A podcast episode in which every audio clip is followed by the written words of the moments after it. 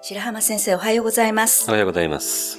先週に引き続き、今回もリズム新横浜睡眠呼吸メディカルケアクリニック院長の白浜隆太郎先生にお越しいただきました。白浜先生、どうぞよろしくお願いいたします。よろしくお願いいたします。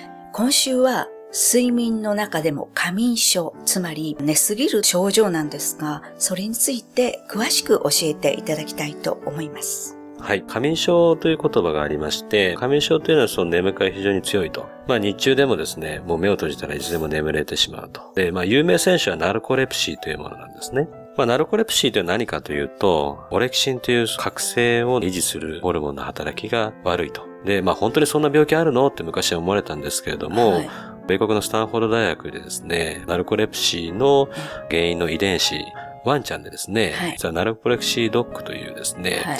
まあ特有のその遺伝子の調整をすることによって、どこでもかしこでも眠ってしまう、こう、ワンちゃんがですね、まあ実験でこう、作られたというところで、そうなんですかそうなんですよ。はい。一つのこう、病気として認められたというか確立されているというふうなことになります。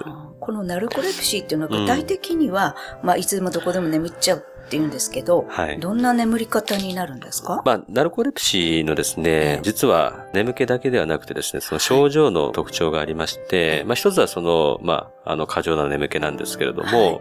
もうこれはですね、例えば二人きりで会話をしている途中で寝てしまうとか、まあ運転をしている途中でこう寝てしまうとかですね。それはもう。突然カクッと寝ちゃうんですか？そうですね、まあ突然こう眠りに入ってしまうということがですね、結構特徴的です。はい。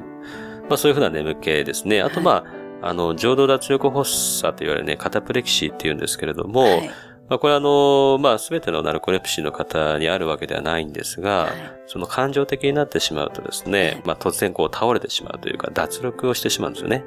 力が抜けてしまう。だから例えばね、まあ、感情的になるとか、あとはこう名前を呼ばれたりとかするときにですね、立ち上がろうとしたら逆に力が抜けてしまうとかっていうふうなですね、はい。症状が出るような方も中にはいらっしゃいますね。これはあの、パーセンテージとしては多いものなんですか？ナルコレプシーはですね、日本は比較的多いとは言われてますけれども、はい不眠症ですとかね、まあ、他の睡眠時無呼吸症候群とかに比べると、やっぱりこう、非常に率は少ないとは思いますけれどもね。そうですか。はい。あの、他に例えば、うつ病になったりすると、はいまあ睡眠障害っていうのも出てくるそうですねということ。なんですが、はいそこをちょっと詳しく。そうですね。まあ、はい要するに眠気っていう症状がですね、まあ何によって出てくるかっていうと、先ほどのそのナルコレプシーだったりとか、はい。あとはその特発性過眠症だったりとかですね、はい。で、今おっしゃった通り、その、まあ、精神科的な病気に伴って出てくるようなものだったりということがあるんですね。まあ、他にもいくつもありますけれども、はい。まあ、その中で、例えば、うつ病っていうものはですね、まあ、日中こう眠気が強くなったりとか、逆にこう夜眠れなくなってしまったりとかですね。はいまあ、そういうふうなこう症状が出ることはやっぱりありますよね。まあ、そうですね。はいまあ、相乗効果として、うつ病そのものでもですね、はい多少その日中、まあ、活動性やっぱり下がってきますので、付随するような形でこう眠気が強くなってくるとかですね。はいさらにですね、まあこれ、例えばうつ病、治療をやってることによって、はいその飲んでるお薬が眠気を、まあさらに誘発するとかね。はいまあいろんな問題がこう、起きてくることがあります。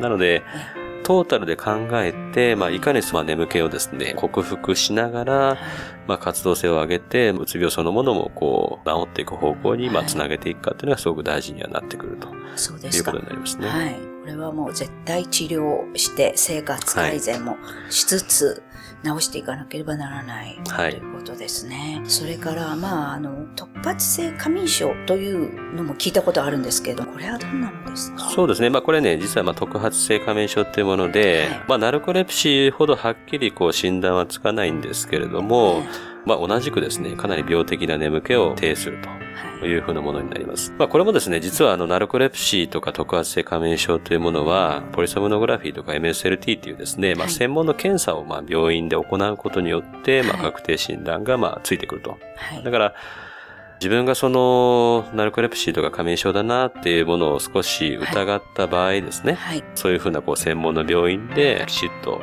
診断をつけると。それによってこう治療も明確にありますので、決まってますのでね、そういうことが大事になってくると思いますね。そうですね。やはりあの日常生活に支障をきたして大変苦しんでいるような場合は必ず睡眠の病院へ行くということが大事だと思います。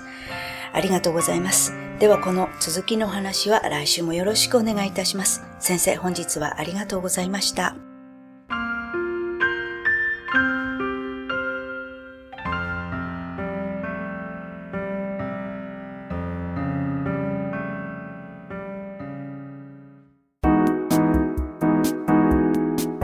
ここでパシーマファンクラブのコーナーです。このコーナーではキルトケットのパシーマをご愛用の方からのお便りをご紹介します。店頭で店の主人から勧められ、私の希望に合っていたので購入しました。